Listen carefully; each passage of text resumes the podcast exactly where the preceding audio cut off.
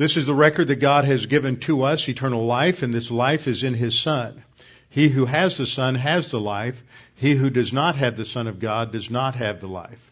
He who believes on Him is not condemned, but he who believeth not is condemned already because he has not believed on the name of the only begotten Son of God.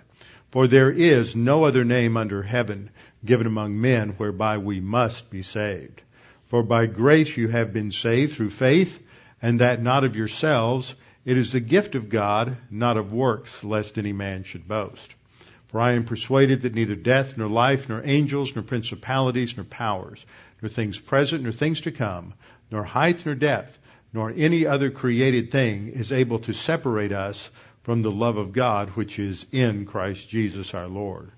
For of him, and through him, and to him are all things, to whom be the glory forever. Amen.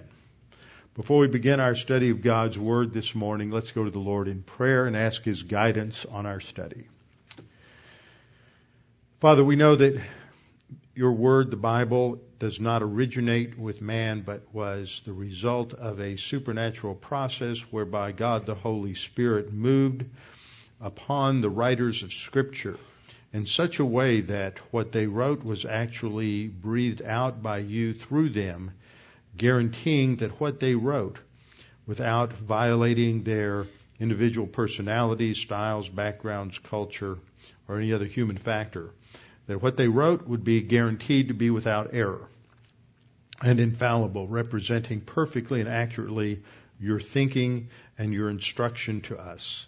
Now, Father, as we submit ourselves to your word, we pray that you, you might help us to understand these things more clearly, that the verses and the topics that we discuss this morning will be very clear, and that God the Holy Spirit will enable us to uh, utilize, to see how to utilize and apply these, these principles in our day to day life, in our day to day thinking.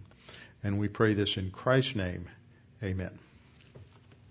This morning we're going to continue our study in Proverbs. However, we're not going to be at any particular passage. If you wish to open your Bible to a passage though, turn to Proverbs chapter 11 and we'll look at verses 7 through 11 very briefly as we begin. Want to say something about the recent trip. I was gone for two weeks. The first week I was the morning Bible teacher for Camp Arete. The topic was on the spiritual life, something that we've studied many times here at West Houston Bible Church. And I think is something that many of the kids had heard before, but they needed to hear it again. They needed to hear it in a venue where it was brought down uh, to their level and given uh, instruction and focus for their uh, their individual spiritual lives. It was really a tremendous week. This is a great endeavor that has uh, taken place with this camp and it is well worthy of our uh, financial support, our prayer support, and the support for our people. I was very encouraged to see that there were kids there from at least 10 or 12 different congregations, uh, most of whom are solid teaching churches.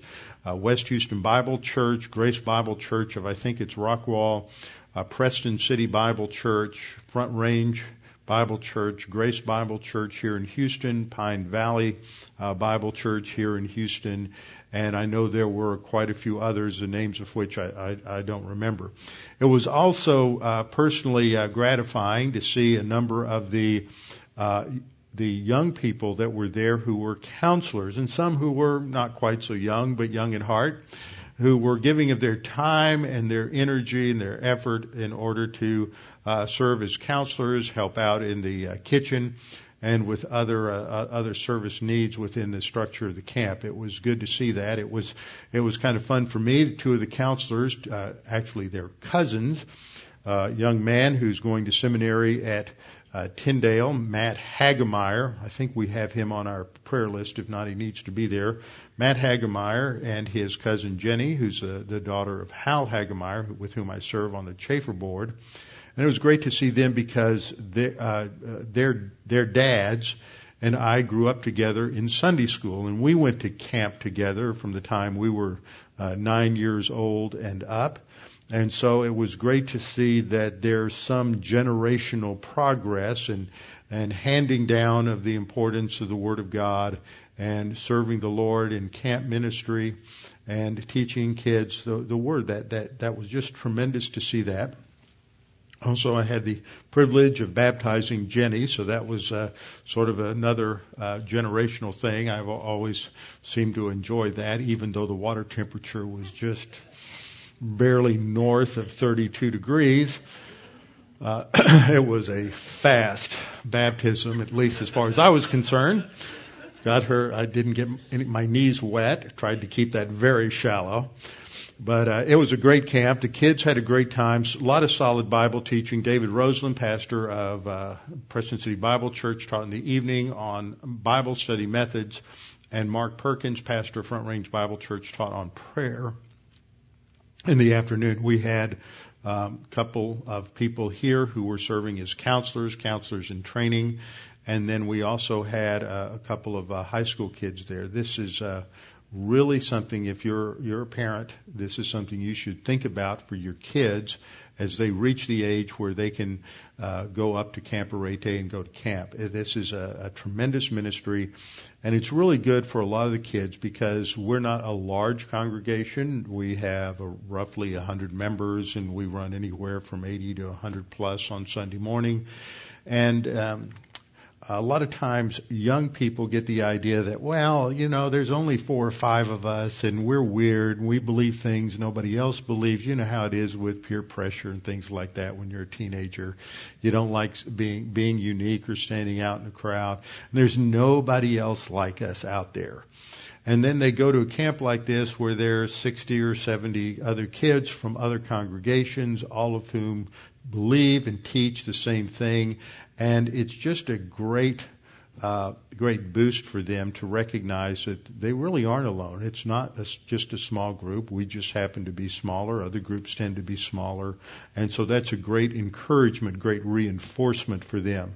It's also a good time uh, as young people where they face spiritual challenges and issues in their own life uh, I, one analogy there is just the way I watch. Uh, it's good for me as a pastor to go because the kids see me in a different framework, a different environment, and I see them in a different environment. It's really great to see these kids get away from the parents and to see them function as and let on their own because you see their personalities come out and uh, you see their their their leadership come out. And we had a couple, two or three here that were uh, that I've watched grow, grow up. I've known a couple of them since they were small children, and to see their leadership abilities and the way they functioned as counselors. Uh, was just tremendous to see see that. Uh, if the parents are around, they tend to fall back into uh, those familiar uh, patterns that uh, we all have when we're around our parents, and then when we get away from them, our real personality and strengths come out. And so that that was uh, very encouraging. And a lot of these younger kids, as they're growing up, they've got to figure out what they believe, what is true for them. Not just I go to church because that's where my parents drag me on Sunday morning, but that's because this is what I really believe. And somewhere between 15 and 25 um, young people need to recognize that, that what they believe, what was given to them by their parents is not just something that's what they did as part of their parents' family, but is a commitment, a focus of their own life.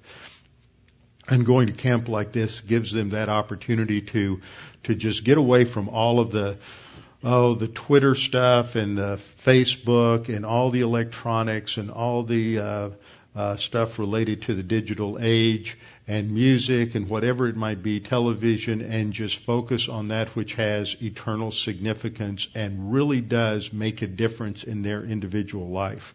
Big challenge that all camps have is what happens after camp, because camp is an artificial experience. Uh, because you're isolated from all of the other things that, that go on in your life. And so often people go away to camp and they have sort of what's been described as a mountaintop experience, and then they go home and they fall flat on their face. And it's important to have a follow up type of ministry. Pastor Mark Perkins has a Monday night follow up online uh, Bible class for these kids. And the week, the Monday after the camp was over, there were over 50 kids that, that uh, uh, signed in or logged in and participated in that in that Bible study.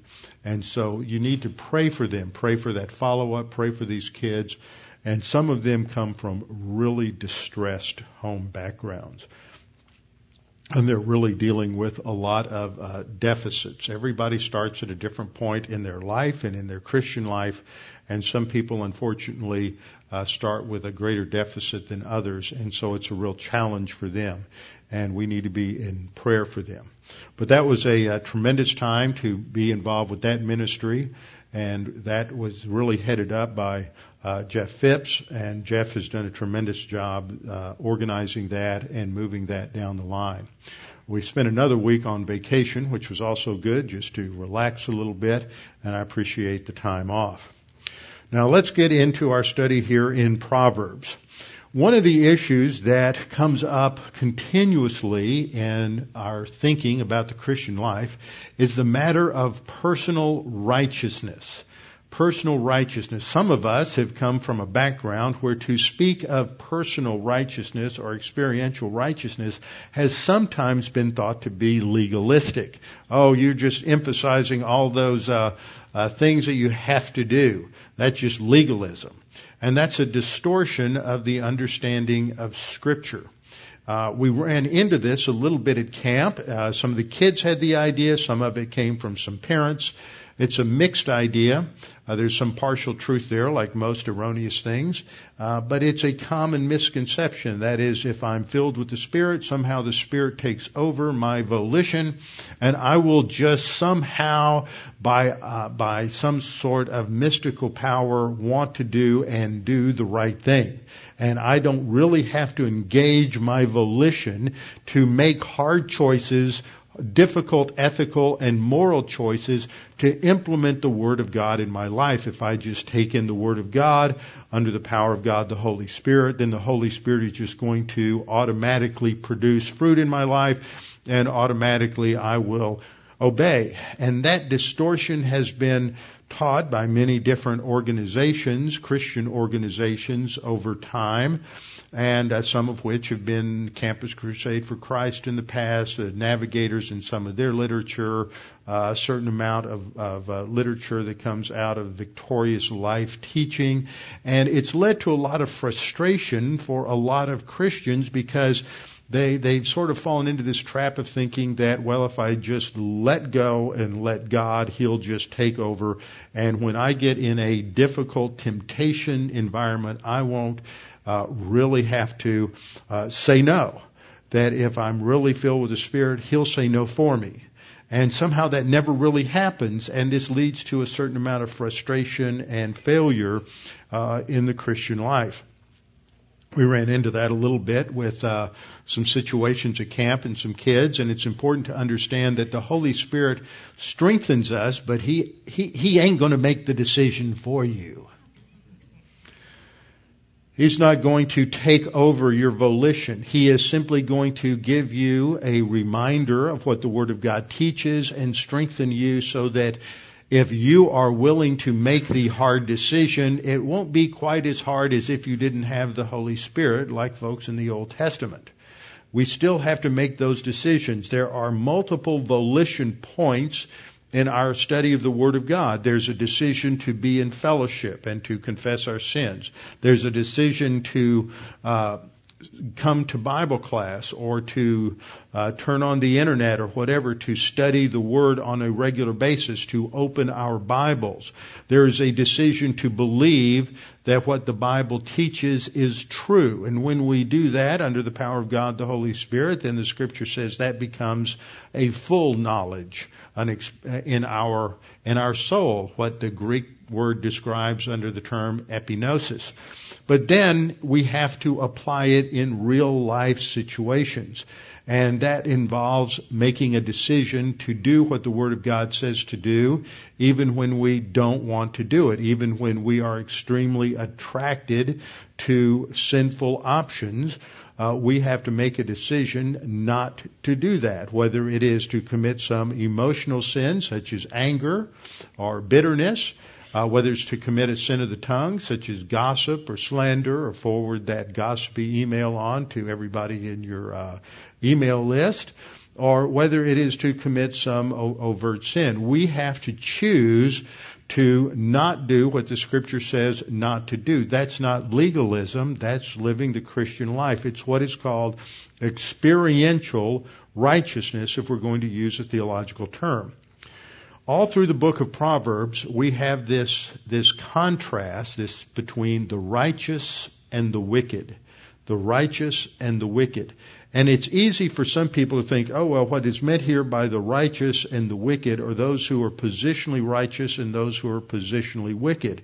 The trouble with that is it leads to that kind of pseudo spirituality of that mystical idea I talked about earlier that somehow if I'm in fellowship, it's just going to automatically happen. No, we have to make those tough decisions. So today I want to begin by looking at this topic of the, of righteousness we see that it is contrasted between with righteousness and wickedness in Proverbs 11 starting in verse 7 down through verse 11. It goes throughout the entire book of Proverbs, but I will just look at this one one uh, four verse section here or five verse section because it emphasizes it. Uh, the writer says, "When a wicked man dies, his expectation will perish." and the hope of the unjust perishes. Now that word unjust is the negative form of righteousness, the unrighteous. In contrast, verse 8, the righteous is delivered from trouble. So this we'll see directly affects how we approach adversity. If you are living on the basis of experiential righteousness, that is, as we do what the Word of God says to do, it, it changes our options down the road. If you live on the basis of God's Word, then what you discover is not that your life is free from trouble or heartache or difficulty, but it becomes the, the, the self-induced misery that comes from our own bad decisions becomes very restricted. So that as we go through life, whereas we may experience trouble and adversity that comes from other quarters, we don't experience as much of the self-induced garbage that we bring upon ourselves, and so life becomes a lot better and a lot more enjoyable. And so the righteous, on the basis of wisdom, is delivered from trouble, and it comes to the wicked instead. They heap misery upon themselves, in other words.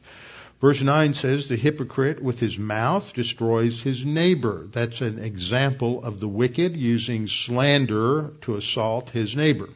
But through knowledge, that is, knowledge of the Word of God, the righteous will be delivered. When it goes well with the righteous, verse 10 says, the city rejoices. In other words, it, when the righteous, because he is living in obedience to God's word, exper- experiences the temporal blessing that comes as a result of obedience, this has a, a, a, various consequences that come with it. So that uh, in association with the believer who's walking on the basis of wisdom and is living a righteous life, those around the believer are blessed by association. The city or the nation rejoices. And when the wicked perish, there's jubilation. That is, when the wicked disappears, when they die, there's jubilation because they have brought misery into everybody's life around them. Verse 11 says, by the blessing of the upright, the city is exalted and it is, but it is overthrown by the mouth of the wicked. Now, as we look at these verses, we see that there's this contrast between the righteous and the wicked, and the righteous is the person in the context of of Proverbs is the person who is living out the living on the basis of wisdom. He is learning the Word of God. He's living his life in fear of the Lord, and as a result of that, his life is blessed by God not because of his personal righteousness, but because of his spiritual growth and the capacity that has been developed. We'll get into some of these de- details as we go through this uh, this study. But this concept of righteousness is one that we have to understand. So today, we're going to get into sort of an introduction in the first two points on the doctrine of righteousness, looking at the meaning of righteousness. And then next time we'll come back and look at the experiential aspect in more detail. The first point is simply to define the concept of righteousness. What does it mean to be righteous? Now the basic idea in the Hebrew word tzedek, that's spelled T-Z-E-D-E-Q, T-Z-E-D-E-Q, tzedek. The basic meaning of that is to be straight. That's its sort of core semantic idea is to be straight. And it indicates a norm or a standard. It emphasizes that we are to conform, or it indicates activity that conforms to a specific norm or a standard. In many cases, this is an ethical or moral standard. And of course, in the scripture, it refers to a spiritual standard that has its ultimate reference point in terms of the character of God.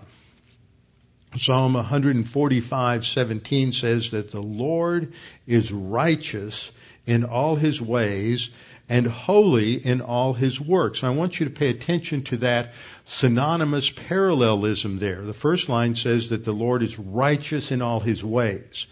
Parallel to that, he's holy in all his works. Holiness is juxtaposed or parallel to righteous. So that holy, a word that is often misunderstood today in uh, religious, Christian religious con- context because it's often been abused. It's one of those words that just becomes uh, nebulous for most people due to its frequency of use. I think righteousness does to some degree, but I think it's a little more precise. Holy is a term that includes righteousness, and here it's used as a synonym. Righteous means that God is perfectly just. He is perfectly right or correct in all that he does. This is embedded in his character. Now we live in a world today where we have lost sight of any sort of external uh, absolute standard for right and wrong. Right and wrong is often portrayed today as being culturally determined. If you are from an African culture, then you have one set of values. If you are from an Asian culture, you have another set of values. If you are from a pagan, uh, witchcraft type background, you have another set of values. If you're from a secular, uh, humanistic background, you have another set of values. And every value is equal. It doesn't matter who you are unless, of course, you violate some sort of so- social norm, and those change from generation to generation. If you go back 150 years in this country, then there were a number of uh, social sins you just didn't want to be uh, guilty of in, ter- in uh, some quarters, and today they're defined differently. If you want to understand what some of these egregious social norms are, uh, it's eating a diet with too much fat in it, or drinking a, a big gulp drink that has too much sugar in it, according to some people, or eating uh, too much fat in your diet, or whatever it is. In other quarters, it's uh, smoking. In other quarters, it's uh, uh, giving a, a spanking, a well-deserved, uh, legitimate spanking to your children. And these are just some of the social sins that uh, are given today. If you make a comment that in any way, shape, or form may indicate that it has something to do with a person's ethnic background, then you have committed one of the most egregious sins possible. And yet, everybody, if you've listened to some of the discussions on the radio recently or television, no matter what background a person comes from, everybody admits that, well, it seems like everybody has certain prejudices and biases, and we just can't act on them.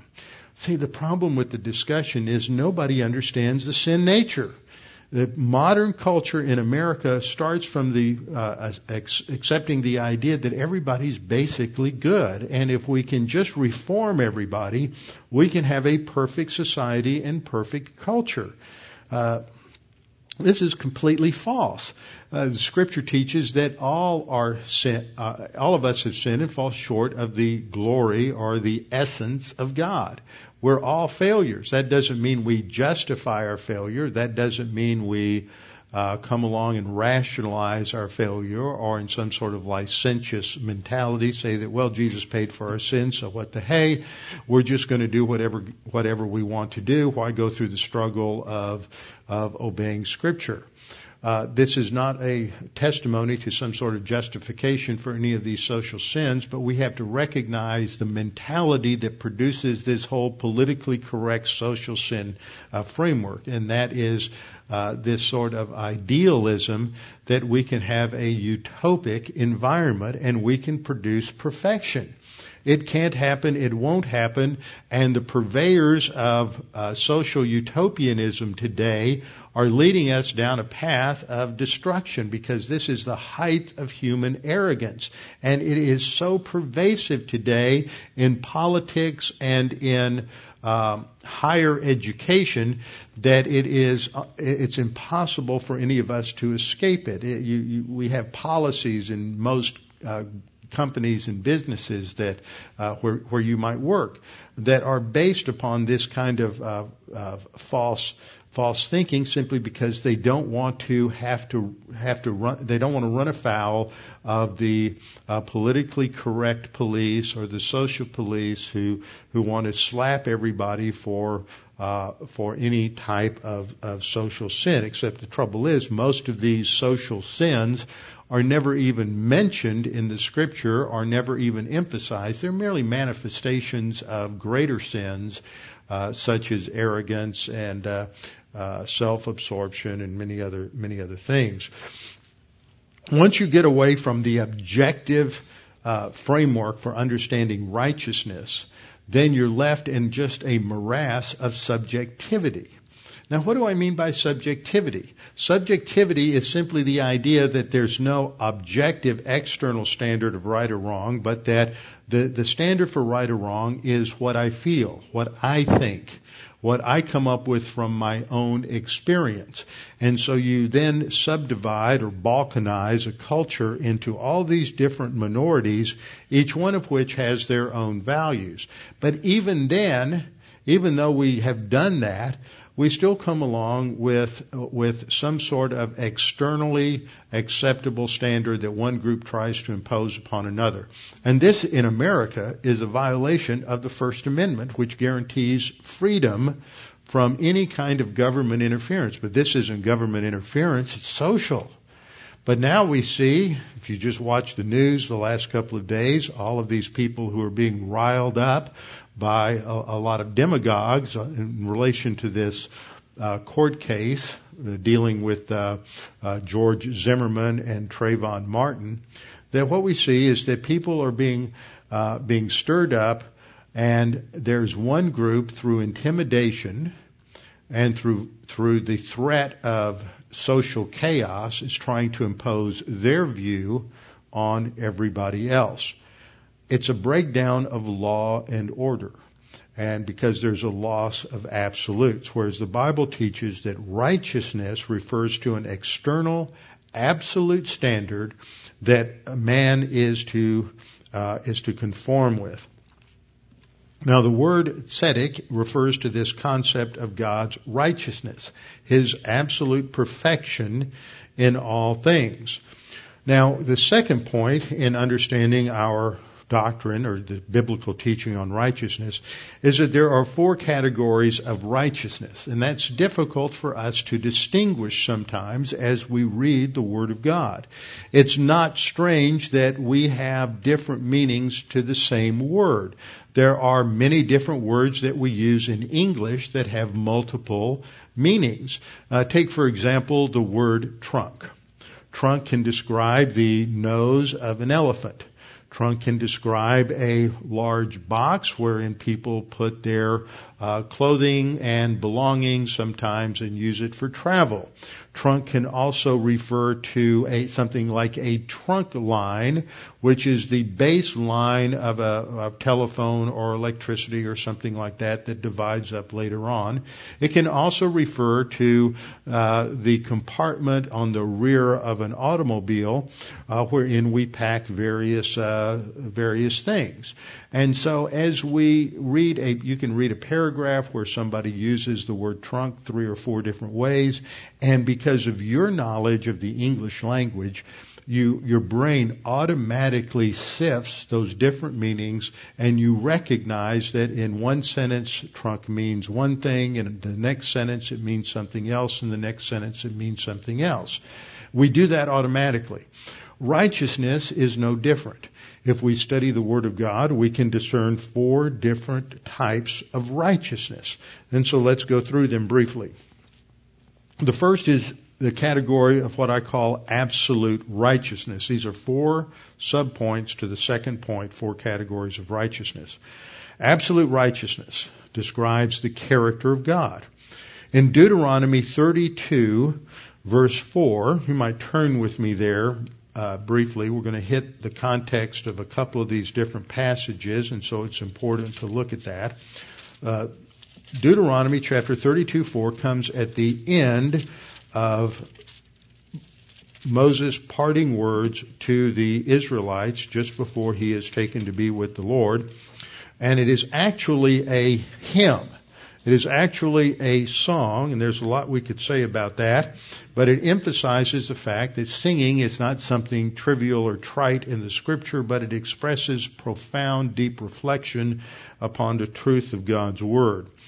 In Isaiah, I mean, in Deuteronomy 32 4, we read, He is the rock. His work is perfect, for all his ways are justice. A God of truth and without injustice Righteous and upright is he.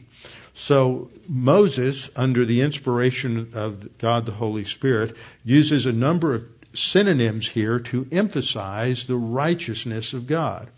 The context actually begins in the last verse of, of chapter 31. Deuteronomy 31:30 says, "Then Moses spoke in the hearing of all the assembly of Israel the words of this what? This song. This was a song that they were to learn and to sing down through the ages that they might be reminded of God's grace and they might be reminded of God's character. And so he calls upon the heavens and the earth as witnesses. The heavens are, are impersonal. The earth is impersonal. So he's not talking about the literal stars in the heavens or the literal ground of the earth. He's speaking about the inhabitants. Scripture teaches that something is confirmed by two witnesses. The two witnesses that he's calling upon here, as in other places in Deuteronomy, uh, refers to the inhabitants of the heavens. That would be the angelic armies and the inhabitants of the earth. So he says, give ear, O heavens, and I will speak, and hear, O earth. So by using this contrast between heavens and earth, he's talking about all of the sentient or intelligent beings that God has created, both the angelic as well as the human. Let my teaching drop as the rain, my speech distill as the dew, as raindrops upon the, on the tender herb, and as showers on the grass. For I proclaim the name of the Lord. And here we must understand that this concept of the name is not simply a label affixed to someone, but reflects its internal character. So he's saying, I proclaim the character of Yahweh, the covenant God of Israel.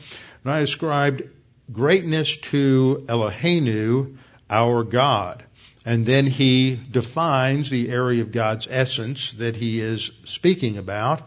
He is the rock. That indicates his eternal stability. He is unshakable. He never changes. His work, that is, that which God performs, is perfect. It is uh, without flaw, for all of his ways are mishpat, justice. So that which God performs defines what justice is. Justice isn't defined by the creature in terms of his uh, experience or his relation with others. Uh, justice is defined by the character of God. He is a God of truth and without injustice. So we often hear people say, well, God isn't fair. God isn't just if he allows this to happen.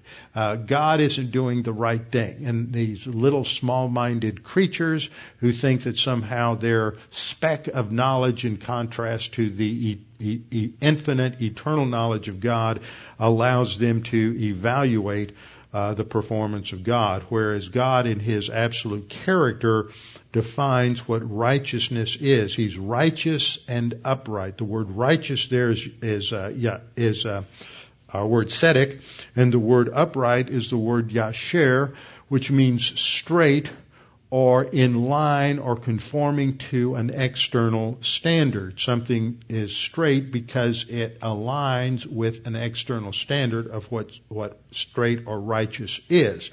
So we see that God is spoken of as being uh, absolute righteousness. Second passage I want to look at is in Second Chronicles chapter 12 verse 6. I recognize that for many people Second Chronicles is one of those books that is least read. It comes between uh, Second Kings and Ezra. So we have Second Chronicles Second Chronicles verse 12 and this refers to an incident of, of uh, disobedience in the life of Israel. Second Chronicles chapter 12. The key verse is verse 6. So the leaders of Israel and the king humbled themselves and they said, Yahweh, referring to the covenant, that's the personal name of the covenant God of Israel, Yahweh is righteous. Now the context here is a time right after the breakup of Israel into the northern kingdom of Israel, the ten tribes of the north, and the southern kingdom, the two tribes, Judah and Benjamin, which became the kingdom of Judah. The ruler in the north was Rehoboam, who had led a tax revolt against, or excuse me, the the um, leader in the north was Jeroboam, who had led a tax revolt against Rehoboam the king of the south, the son of Solomon, because he was he was not only continuing the harsh uh, taxa- taxation policies of his father Solomon, but he was going to increase them. And so this is a time which is bringing, uh, where God is announcing uh, a judgment upon Rehoboam because of his uh, sin and failure to follow the law of the Lord. Verse uh, 1 says, Now it came to pass when Rehoboam had established a kingdom and had strengthened himself that he forsook or that he violated, disobeyed, ignored the law of the Lord. Now the Hebrew word there for law is is uh, Torah, and Torah has come to be used so many times to refer to the concept of law that we often miss its core meaning, and I think many times it's it may be mistranslated as law when it is actually has the connotation of instruction. That's the core meaning of the word Torah. The law was to instruct the Jews how to live as a godly people. So he has abandoned or ignored the instruction of the Lord through the uh, Torah, the, the law given to Moses, and all Israel along with him. And it happened in the fifth year of King Rehoboam that Shishak, who is an Egyptian pharaoh, uh, invaded Judah from the south and comes against Jerusalem, uh, brings a siege against Jerusalem. Why? Why did this happen? Because they had transgressed the Lord. God made it very clear in Leviticus 26 that one of the results of disobedience to the law would be that a country would go through, that Israel would go through military defeat and so they are uh, they're coming under military assault from foreign powers because they had transgressed. That term means to violate the law the law itself to transgress a commandment or violate a commandment against the Lord. And Shishak has a huge army, which is uh, laid out in verse three and verse four. We're told that he took the fortified cities of Judah and came to Jerusalem. So they're under, uh, they've been defeated again and again, and now Jerusalem itself is under assault. Then Shemaiah the prophet came to Rehoboam and the leaders of Judah. They're going to hear the direct word of God and they're gathered together and the Lord says, thus says the Lord, you have forsaken me or abandoned me or ignored me. Therefore I also have left you in the hand of Shishak. What's the result? The leaders of Israel responded correctly and the king humbled themselves and they said the Lord is righteous. How many times when we come under divine discipline do we whine and moan and God's not being fair rather than humbling ourselves and saying this is a righteous judgment of God. He's doing the right thing. I'm guilty of violating him, his standards, and therefore uh, he's correct in bringing me under discipline. So the Lord minimizes the punishment in verse 7. When the Lord saw that they humbled themselves, the word of the Lord came to Shemaiah saying, They have humbled themselves, therefore I will not destroy them, but I will grant them some deliverance. In other words, God often does this. We confess our sins. God uh, may remove the punishment. He may minimize the punishment or he may simply allow the punishment to continue at the same level of intensity. Here he reduces it to some degree and grants them uh, some deliverance from uh, from Shishak. The point is that in their humbling themselves, they recognize the righteousness, the character of God. A third passage I want to look at in understanding this concept of absolute righteousness is in Psalm 11. Psalm 11, verse 7. Again, we'll look at the context here so we understand what is being said. Psalm 11, verse 7 says, For the Lord, Yahweh again, for the Lord is righteous, he loves righteousness. His countenance beholds the upright, that is Yasher, the one who walks in conformity to his instruction, to Torah, uh, the one who walks in conformity to righteousness.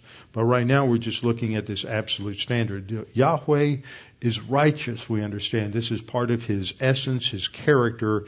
He defines that standard of righteousness. Without an external standard of right and wrong, we can't even talk about right and wrong because I may talk to one person on this side of the congregation and apart from God, they think one thing's right and another thing's wrong. And I talk to somebody on the other side of the room.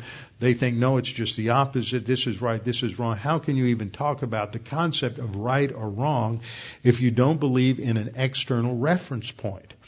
And this is a problem with relativism, is when you deny an external reference point, you can't even use the terms right and wrong. And yet how many people look out on different situations in our culture and say, well, X is right or Y is wrong, and yet they don't, they're, they're so immersed in relativism, they don't even recognize that they don't have the right to talk about right and wrong because they deny the even, even the existence of an absolute whereby those terms can conform. And so this is the inherent, inherent um, um, contradiction with, with, all of this uh, social, uh, you know, political correctness and multiculturalism and uh, that dominates our culture today. Psalm 11 is a great psalm. You got to memorize this psalm. It's a tremendous psalm emphasizing uh, the trust in the Lord because he is righteous. The writer, David, uh, we don't know the circumstances, says in, in verse 1, In the Lord I put my trust. How can you say to my soul, Flee as a bird to your mountain?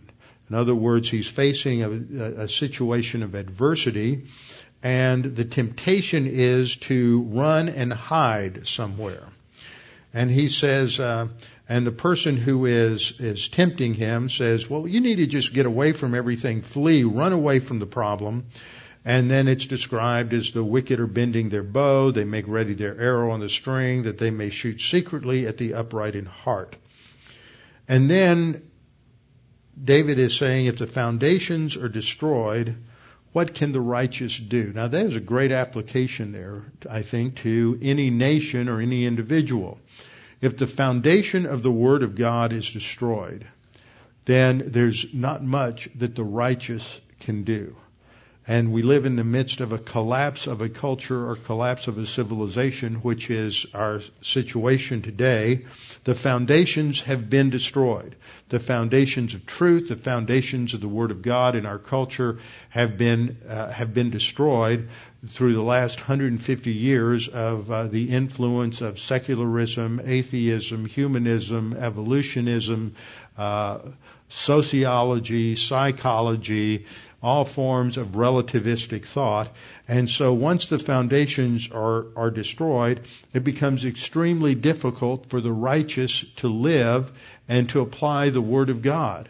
Uh, because we become marginalized, ostracized, and rejected, and we become defined as the enemy of the nation. Uh, people who are holding to absolutes will always uh, be hated by the people who hold to relative values because we stand as a source of conviction to their conscience. But we must be reminded of the absolute circumstances of God. He is in His holy temple, verse 4. The Lord's throne is in heaven.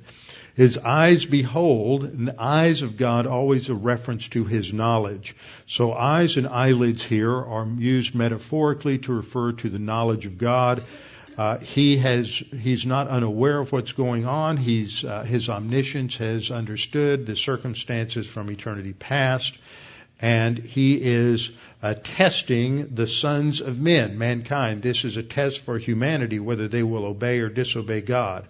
And the Lord also, verse 5, tests the righteous to see if we will be obedient to Him in the midst of adversity.